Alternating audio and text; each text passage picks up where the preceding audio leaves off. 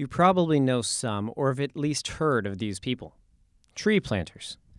Shortly after high school, I remember seeing friends and acquaintances of mine head west to plant trees.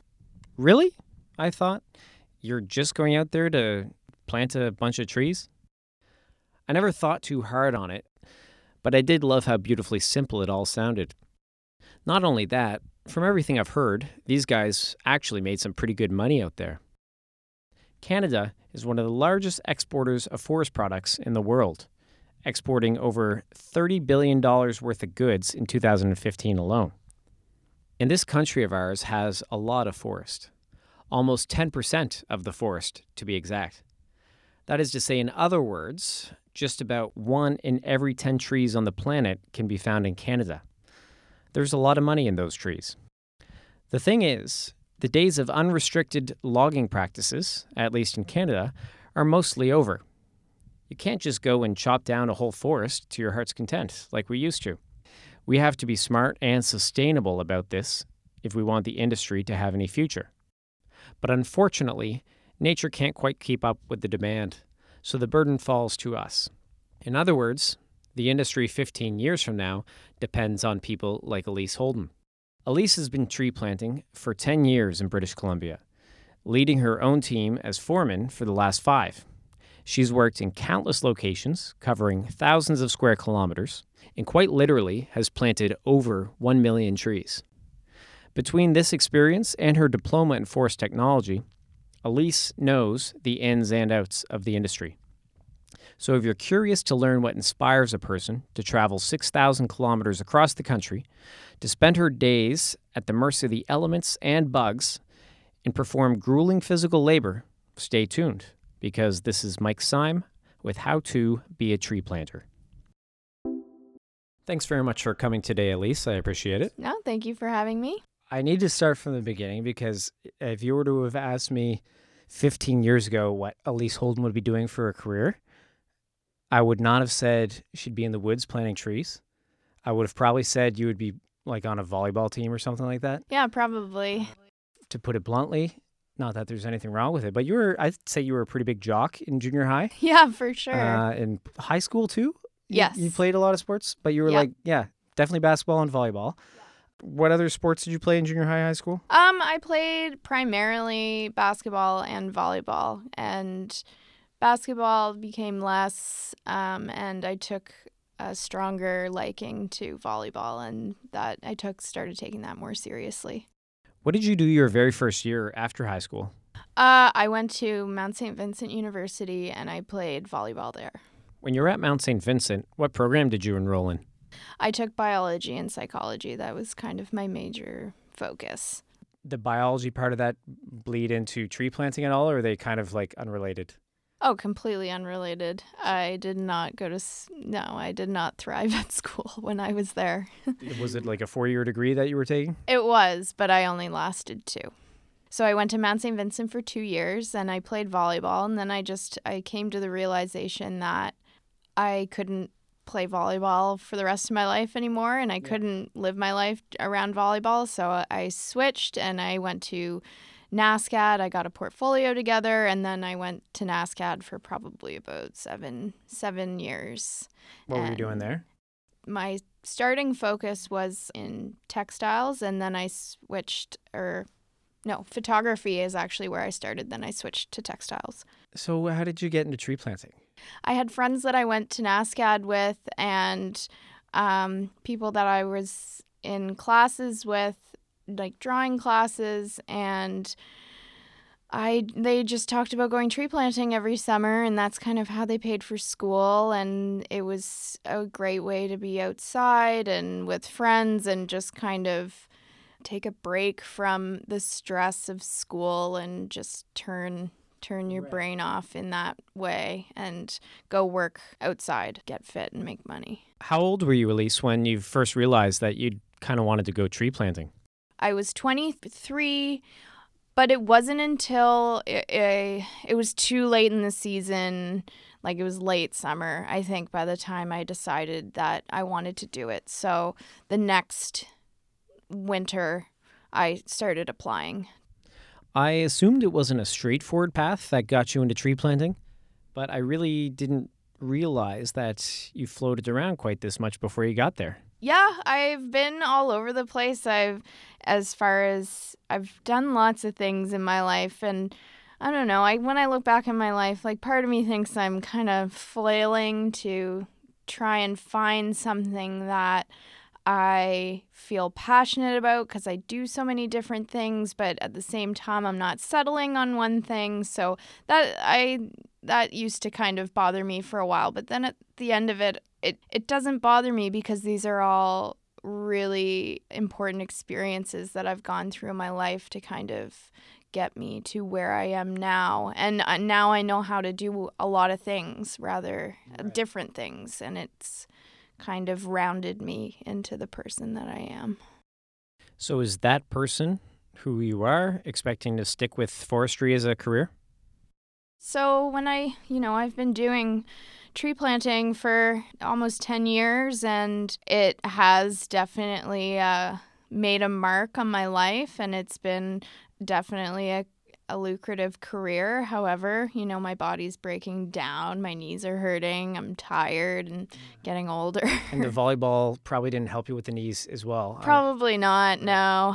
But I love being outside. I love being able to bring my dogs to work. I love the freedom of being a boss. And I love forest ecology, forest management, and everything that kind of surrounds that. And I'm wanting to learn constantly, because it's it's just all really neat. Tree planting just led me in this direction to want to continue doing work in related to forestry. Which is amazing, because it sounds like kind of a fluke that you were turned on to tree planting in the first place.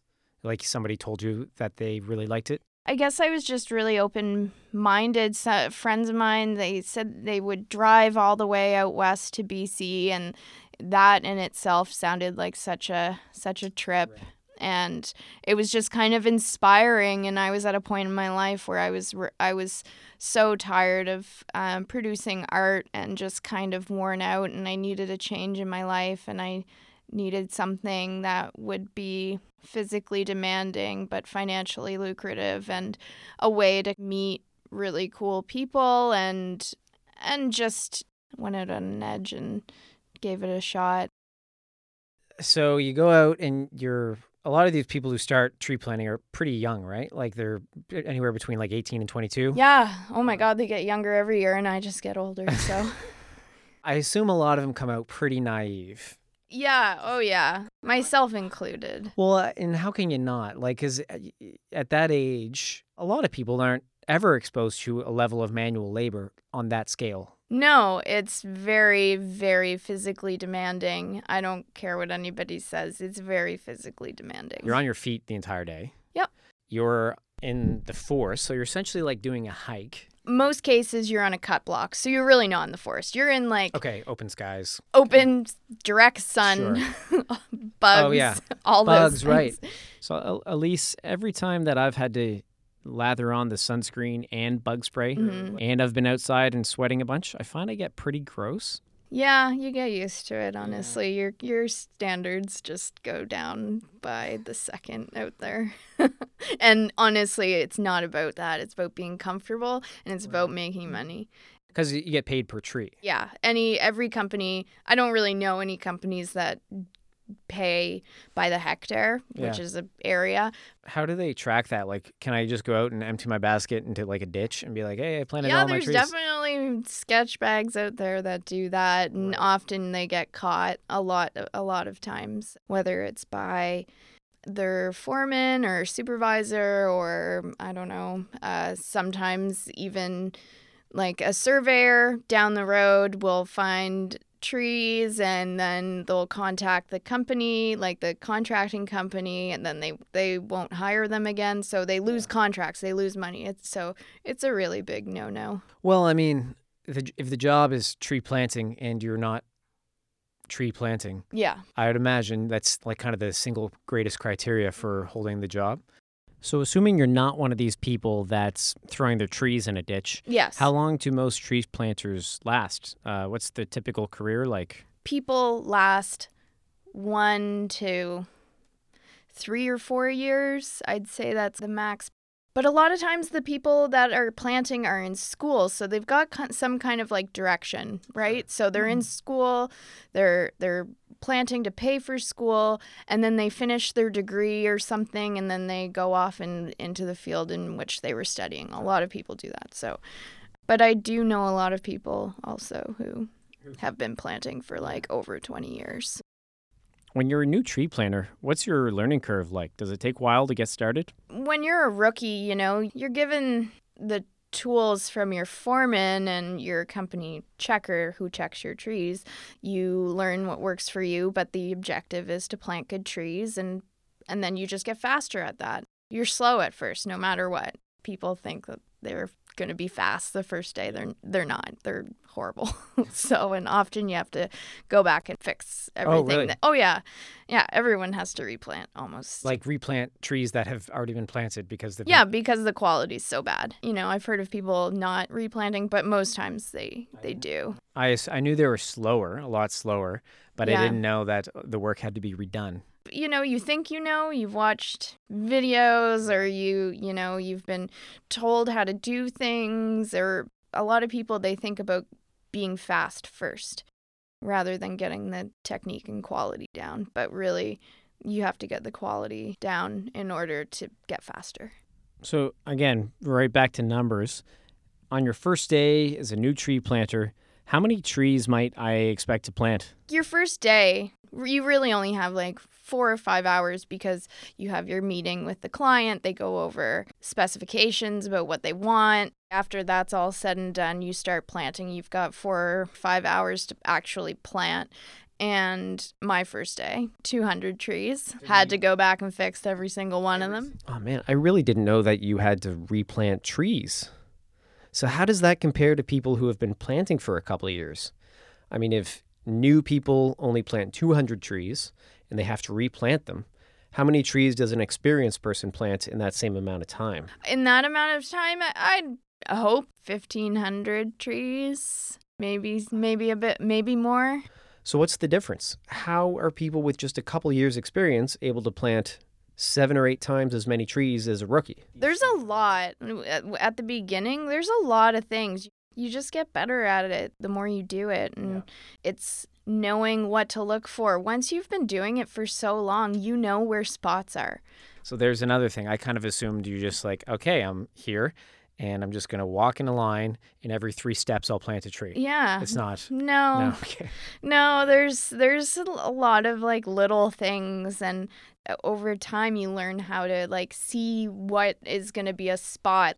You've got obstacles, like you've got rocks to watch out for, tree roots, like sh- just shallow soils in general, like lots of different things that make the job harder. So you have to get faster at knowing where the good spots are, and you get you get better at reading land, and that's how you get faster at it. How far do you drive out from town to get to some of these tree planting locations?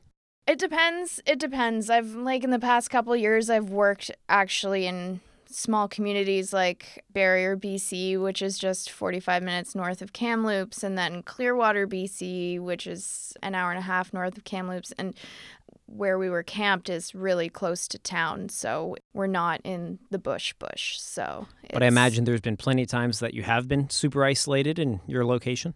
Oh, yeah. Sometimes I've when I've worked up in northern B C, like some of our camps were two hours outside of any sort of community. Well, like two hours driving through bush nothing. Roads. Yeah, nothing. They're just basically bush highways. And so if you're not in forestry, you're not on these roads, basically. Yeah, pretty much. Yeah. I mean, you do get some recreational people right. who go out and like to hunt yeah. or do any sort of recreational ATVing, but that's pretty much it.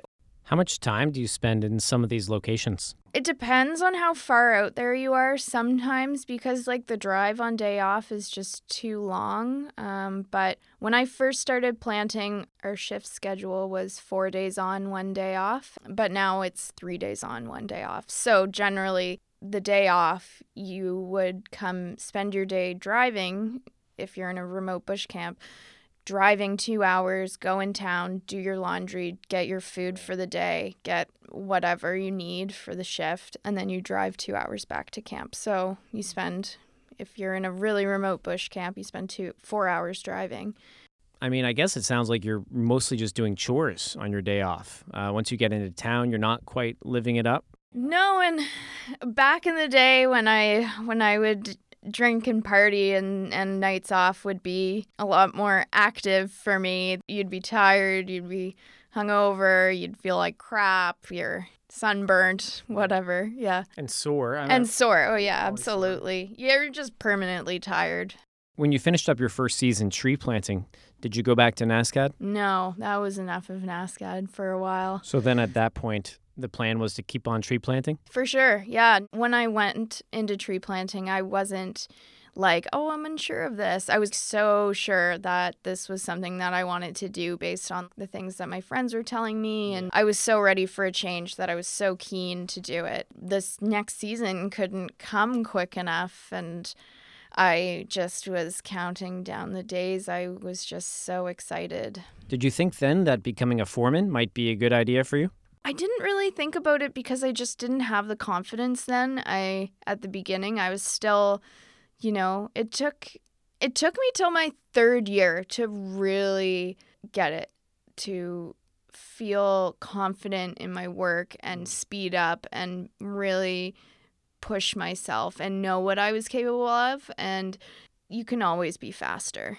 Always. And you think you're, when people say, oh, I can't go any faster, it's like, you can, you just need to, you just yeah. need to push it. And you need to get into that headspace, that really focused headspace, and be smart, because really you're trying to make as much money out there as you can. What was different about your third year tree planting that uh, made you realize that you could be a foreman? My third year was really motivated.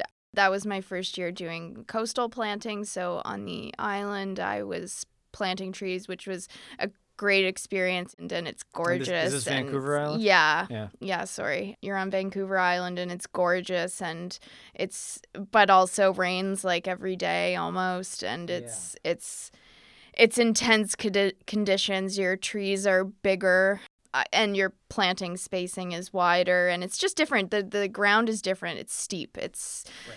Slashy. Slashy means just a lot of uh, debris, lots of fallen like logs and branches and whatever that they've left after they've harvested. So lots of that, lots of rock in some areas, just lots of different things to kind of climb over, and it's tough. Yeah. But it's so cool. Do, do they make more per tree on doing that kind of thing? Yeah. Uh, working on Vancouver Island, prices are generally higher depending on where you're working. So is there less rookies planting on Vancouver Yeah, Island? They often, it depends on the company, but most cases, like, they want more experienced sure, yeah. planters. So my third year, I did that and worked. I really enjoyed having, like, that long season. It kind of flowed right into spring. So did you need to get any further education to become a foreman, or could you do it kind of just based off experience? When I was living on Vancouver Island, which I lived there for four years, and it was great because it got me to work really easily, and I was already there. So I had just a realization, probably not one that's much different for a lot of people in trying to f- figure out what they want to do with their lives and are planting in the meantime. But I decided that I wanted to continue doing forestry-related work, so I applied to two different colleges, uh, Selkirk College in Castlegar, B C, and I applied to Vancouver Island University to the, both forestry programs. Now, I kind of wanted a change from the island, so I got accepted to the school in Castlegar, so I moved there, and I did that, and it was a two-year forest tech program, and I just graduated this this April. So what what are you doing back in Halifax? How does NASCAD fit in all this? I thought I kind of thought, I mean, I, I'm sorry for assuming, but I thought you were back in NASCAD for something forestry related. I decided, because I, I, I tree planted that like this past yeah. summer, and I and I went traveling with the money that I yeah. made, or with some of the money I made, and And then I just kind of had this uh, lull of time And I knew I probably wasn't going to get many forestry-related offers because generally it's in the spring where a lot of the big companies start hiring, not tree planting, just uh, big forestry companies. So I decided to finish my last semester at NASCAD. Oh, okay, okay. Yeah. So not... Uh, it's not, not forestry-related. Related. It felt really good to finish a program, and I had this time, and I was like, huh, maybe I'll just move back to right, Halifax, right. spend time with my family, and yeah. and wrap up this degree, and just kind of fill this little NASCAD void. Okay. Well, I, I can understand that. It's I certainly appreciate wrapping up loose ends. It's I'm so close. Like, it's a semester's worth of right. credits. It's nothing. I'm here. Uh, what am I going to do otherwise? And it was a good opportunity to kind of give me an excuse to come home. And and I will probably never do anything with it, but I've spent a lot of money. I've given that school a lot of money yeah. over the years, so I'm I need to get that paper. I just need to get the paper, yeah. So how would a foreman of a tree planting team in your position? Yes. What kind of stuff would you use your forestry diploma for? I think it just depends on your focus. There was really, and like what interests you, because there's a, like quite a few tree planters that were in my class, my graduating class, so um, for forestry, and a lot of them go in lots of different directions. I still enjoy silviculture. Sorry, silva? Silviculture is just basically anything to do with forest uh, regeneration management. So I would...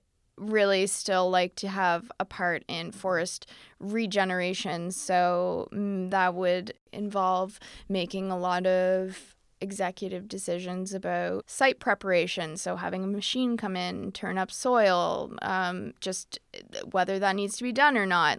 Surveys, free growing surveys, regeneration delay surveys, just lots of different types of sur- stock surveys based on seeing what's out there. Make the executive decisions about what trees belong where and the species mix of what trees should go together and what thrives, like making really good decisions. So relating to that species mix that you mentioned, what's the big deal if we don't do that? I mean, what would happen if we just planted the same tree that grows the best? Interestingly enough, in B C, that especially up north, they planted almost exclusively lodgepole pine, which, it you know, they'd have this monoculture of trees coming in, no real diversity, species diversity. And, and a lot of times, you know, lodgepole pine, it's a type of tree. It grows, and it grows really fast, and it grows big enough to harvest quickly.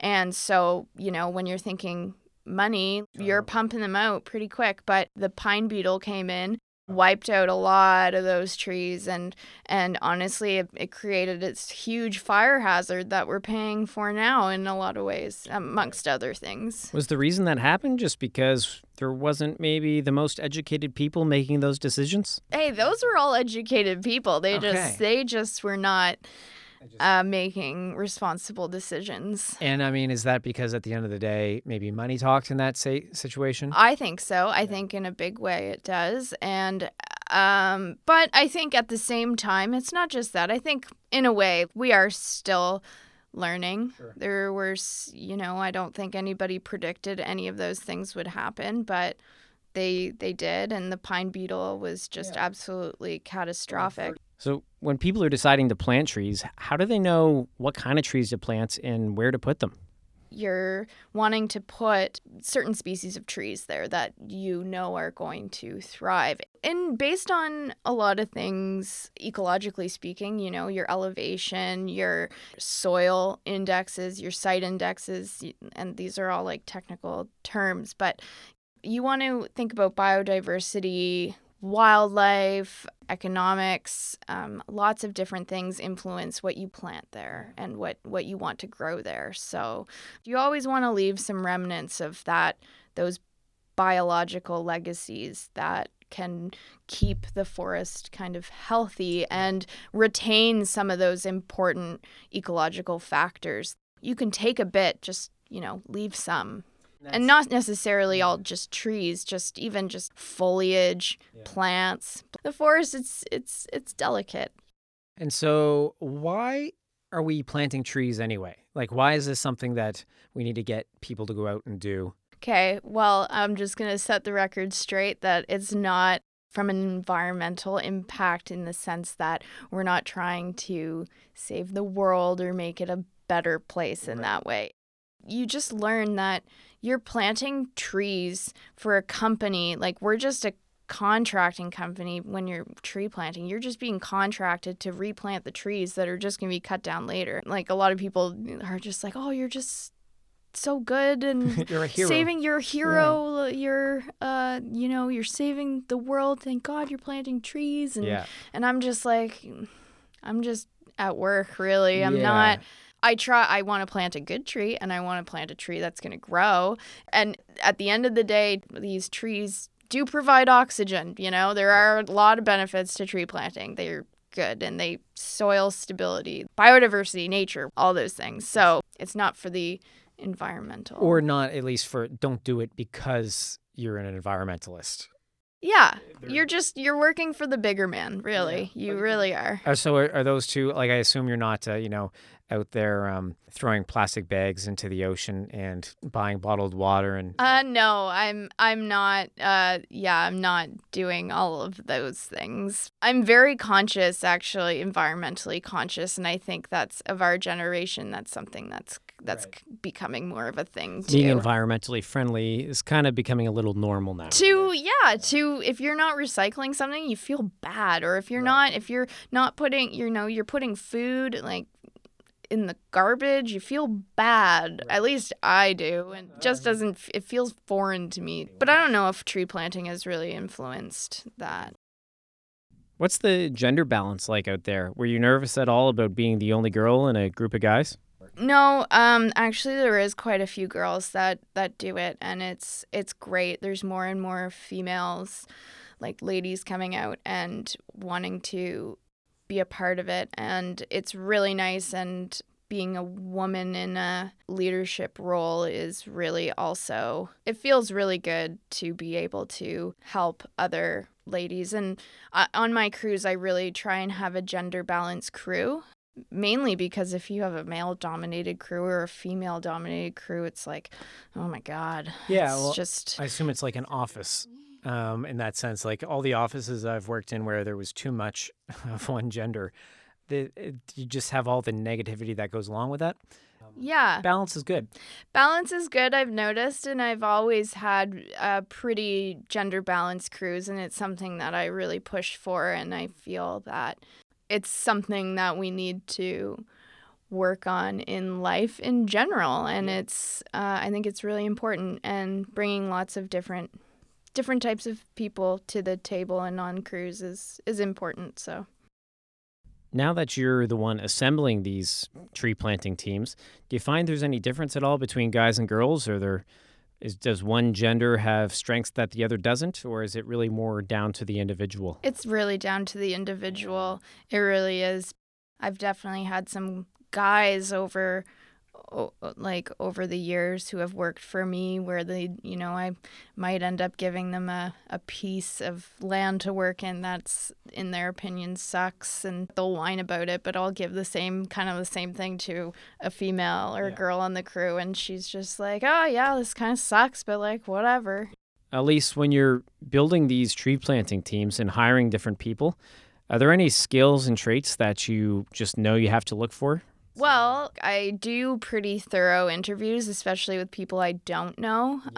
Um, I I like to really get to know the person, and it's it's down to their work experience and where they've been and what kind of land they've worked.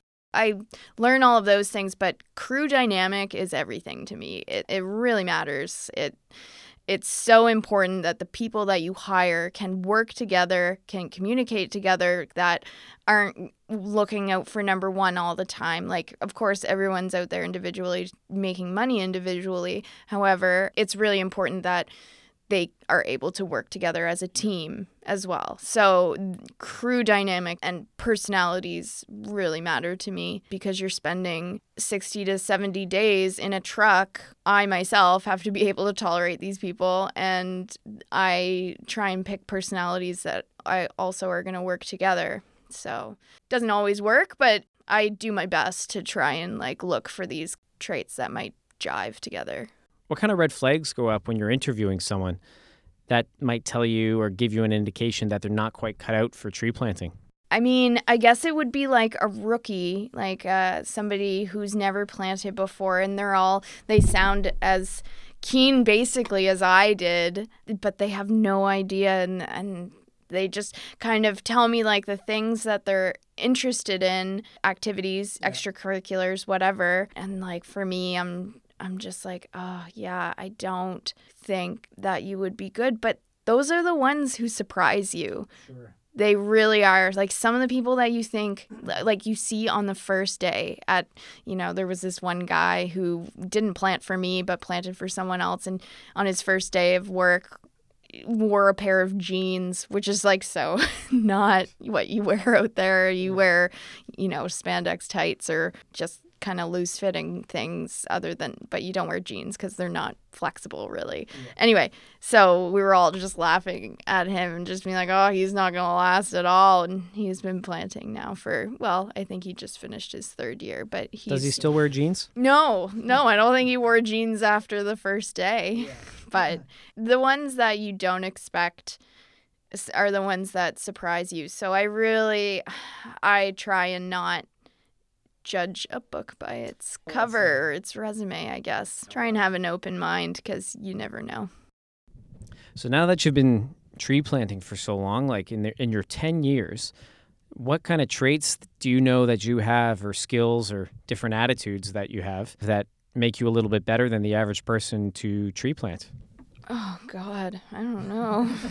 I'll just slap a little verbal resume together here. Sure. Um, I, I mean... I'm independent. I'm pretty good at solving problems. I I really like being outside, no matter what the, the weather or the sure. conditions. I like figuring out problems. I like running into problems and having and just being able to kind of figure things out. There's a lot of problem solving in this job.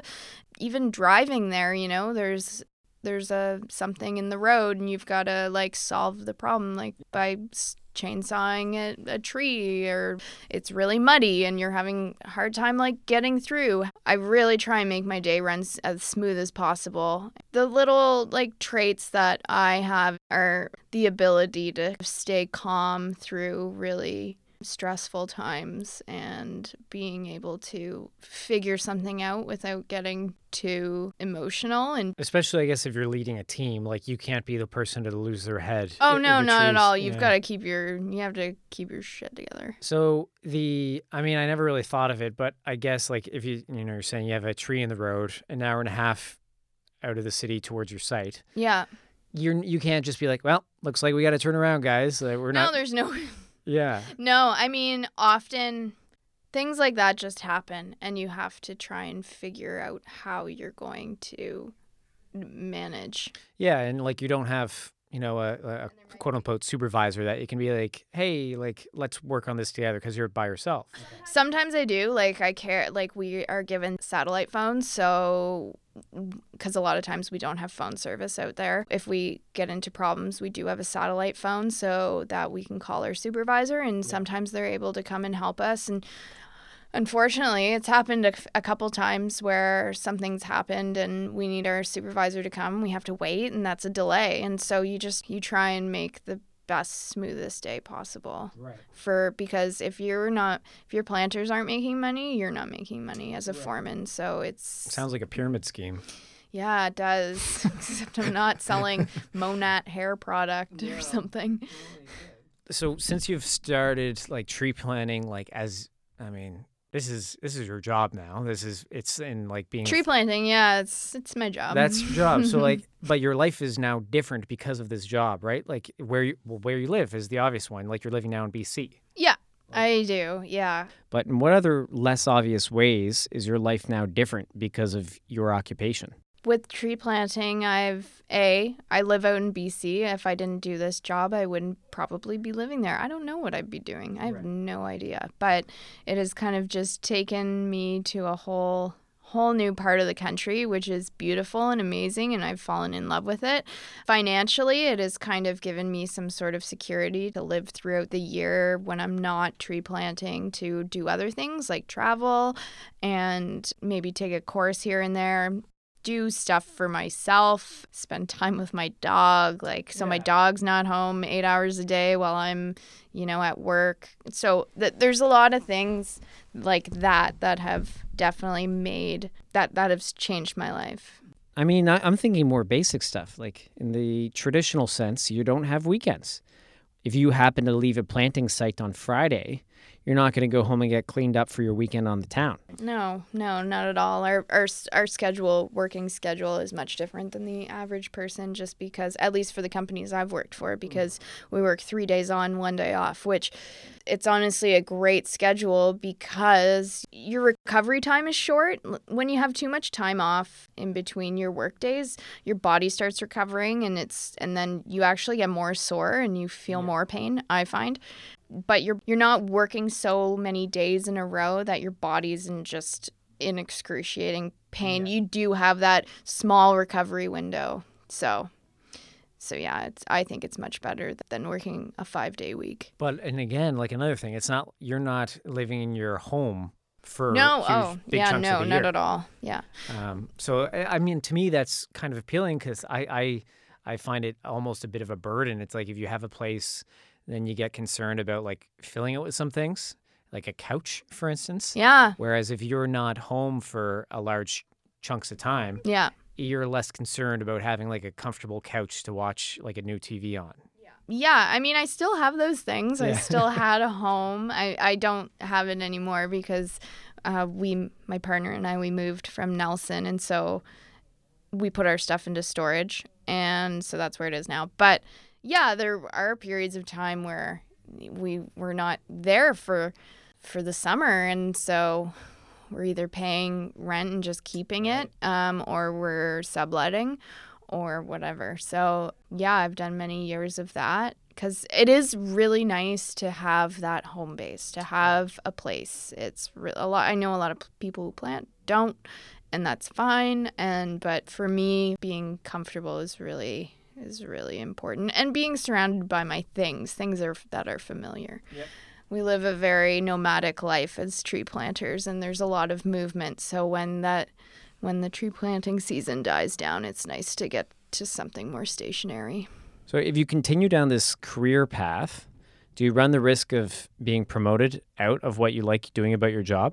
For in a tree planting perspective or a forestry perspective? Uh, like wherever you see yourself going, like do, will you have to surrender some stuff, some aspects yeah. of your job you really like? Yeah. So let's say for a forestry perspective, like if I got hired on with one of these big companies, um, I really, especially while I'm still kind of young, I'd still want to keep doing uh, outdoor field work. Right. So if I got promoted to do more office work, I mean, I would have to weigh everything out, but that wouldn't be obviously my first choice. I mean, in a perfect world, it's love it's lovely to be out in and do bush work in the summertime and then do your office work in the wintertime because it's it's cold and it's yeah. in the mountains.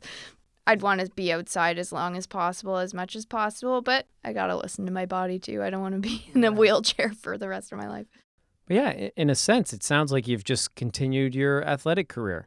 I mean, if you had continued playing volleyball, you'd probably be saying the same kind of things. I, yeah, being involved with sports at such a young age, is it's taught me so much about working as a team together and team leadership and team building, and, and just a lot of good values came out of that, followed me. But I'm definitely probably feeling the effects of long, you know, strain.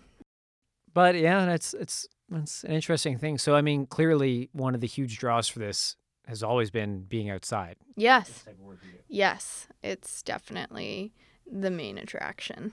What, were you like that when you were younger too? Oh, yeah. yeah. Uh, like, um, well, we spent our summers down with our cousins down at our cottage in Saint Margaret's Bay. And we, it was before this time of cell phones and right. computers. Yeah. And it was such a great time to experience that. I'm not really all that jealous of kids these days that are just so consumed by screens and technology, and you know, it's a it's I don't know. I we got to experience lots of great stuff and being outside and being bored and figuring out what to do with yourself when you're bored. And when people are bored now, they just go on their phone and fill that little gap of time and of staring out into space and looking at things. Instead, they're staring at a screen. So since you work outside so much, and like it's, some of these places I imagine are just so isolated, I'm imagining you've seen some pretty cool nature scenes. And I mean, tell me if I'm wrong, but I just have this vision in my head that, you know, you're coming up on a clearing and there's butterflies, and then this mama bear comes out with a couple of cubs, and there's like this rainbow behind it. That sounds like some crazy L S D experience to me. And definitely. Have you ever seen anything like that? I mean, what's it actually like out there? Like, what is it like when you're so far out in the forest? It's definitely, you're in the elements. It's raining, it's hailing. You experience, in June, you experience every single what type of weather out there. It'll be sunny and thirty degrees, and then ten minutes later it'll be rain that turns to hail that turns to snow, and it's four degrees. Oh my god, it's crazy. Yeah, in June. Those systems, the when you're in the mountains or when you're even just not in the mountains, weather systems just move through very quickly. It's wild. So with that, there's lots of bugs. All the ones that bite you and leave marks and drink your blood, and hornets and wasps and all, they're all just horrible, but... You get used to it. Yeah, you do. You really do. And there's bears, and I've had a couple interesting bear experiences, lots of bears. I can't remember what year this was, maybe my fourth year, but I was out planting. Uh, my crew boss was bringing some trees into this kind of like isolated back pocket area. So she kind of, she carried trees in for me. So I didn't have to like go all the way back to the road and bag up and whatever. Anyway, it just made everything easier. And so I was, so I was pretty isolated. And then all of a sudden I see a baby deer, and it's so cute and so little. And it, it had to have been like a day or two old. And often mums leave them during the day to go, you know, get something to eat, whatever, and then they come back.